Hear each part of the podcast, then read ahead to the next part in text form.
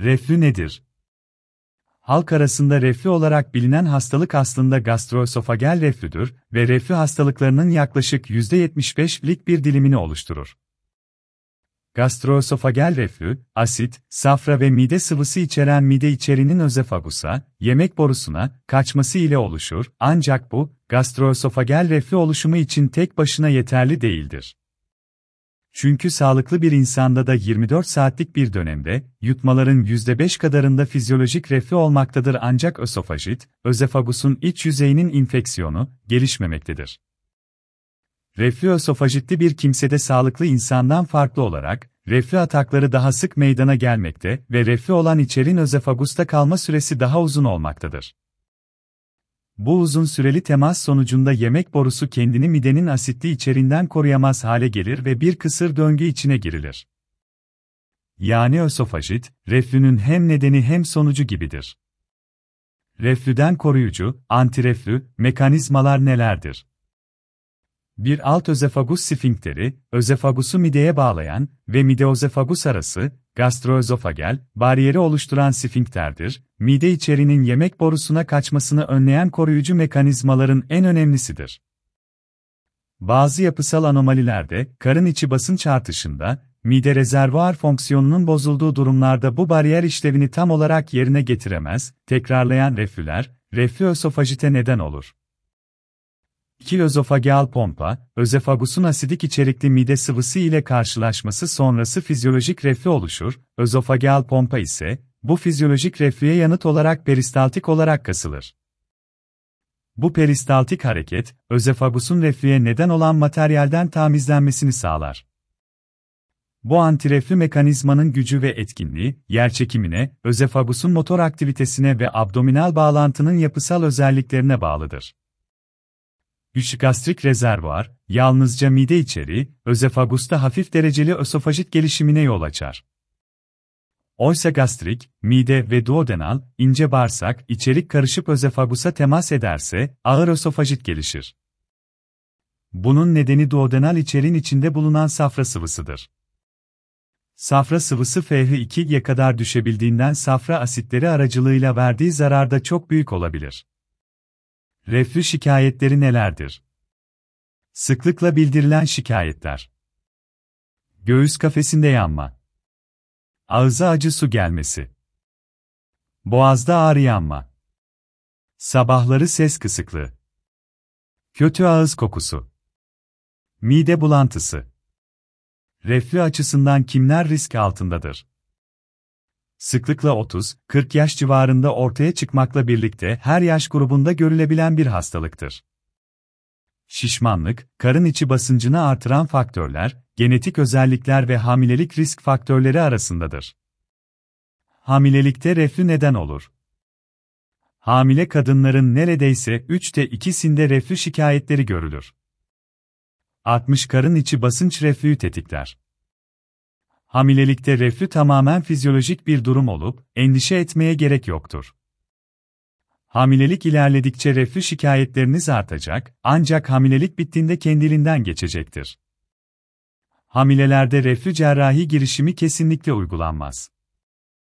Reflü ilaçları bebek için risk taşıdığından kullanılmaz. Hamilelerin tüm ilaç ve işlemleri hekimlerine danışarak yapmaları gerekmektedir. Reflüde tanı yöntemleri nelerdir? Ayrıntılı hasta muayenesine ek olarak endoskopi reflü tanısında esastır. Mide ve yemek borusunu değerlendirmek için yapılan endoskopiye gastroskopi denir ve reflü tanısı için çok değerlidir. Hastanın şikayeti reflüyü gösteriyor ancak gastroskopi ile görülemiyorsa, hekiminiz ek testlerde isteyebilir, yemek borusu ve mide endoskopisi, biyopsi, pH monitörizasyonu, manometri. Reflünün tedavisi nasıl gerçekleştirilir? Reflü hastalığının tedavisi iki ayrı biçimde gerçekleştirilmektedir. Beslenme değişiklikleri, ilaç tedavisi. Laparoskopik antireflü girişimler. Asitli içeceklerden uzak durmak, mideyi tıka basa doldurmamak, fazla kilolu hastalarda zayıflamak, çay kahveden kaçınmak, reflüyü artırdığı bilinen yağlı, soğanlı, sarımsaklı yiyeceklerden, domates, patlıcan gibi asitli sebzelerden, baharatlardan, alkol ve sigaradan uzak durmak, dar korseş kemer pantolon kullanmamak, yatağın başını yükseltmek. Yatmadan üç saat öncesine kadar bir şey yememek gibi beslenme ve yaşam tarzı değişiklikleri çok kesin kanıtlara dayanmasa da ilerlememiş bir reflü hastasında geri döndürücü olabilmektedir.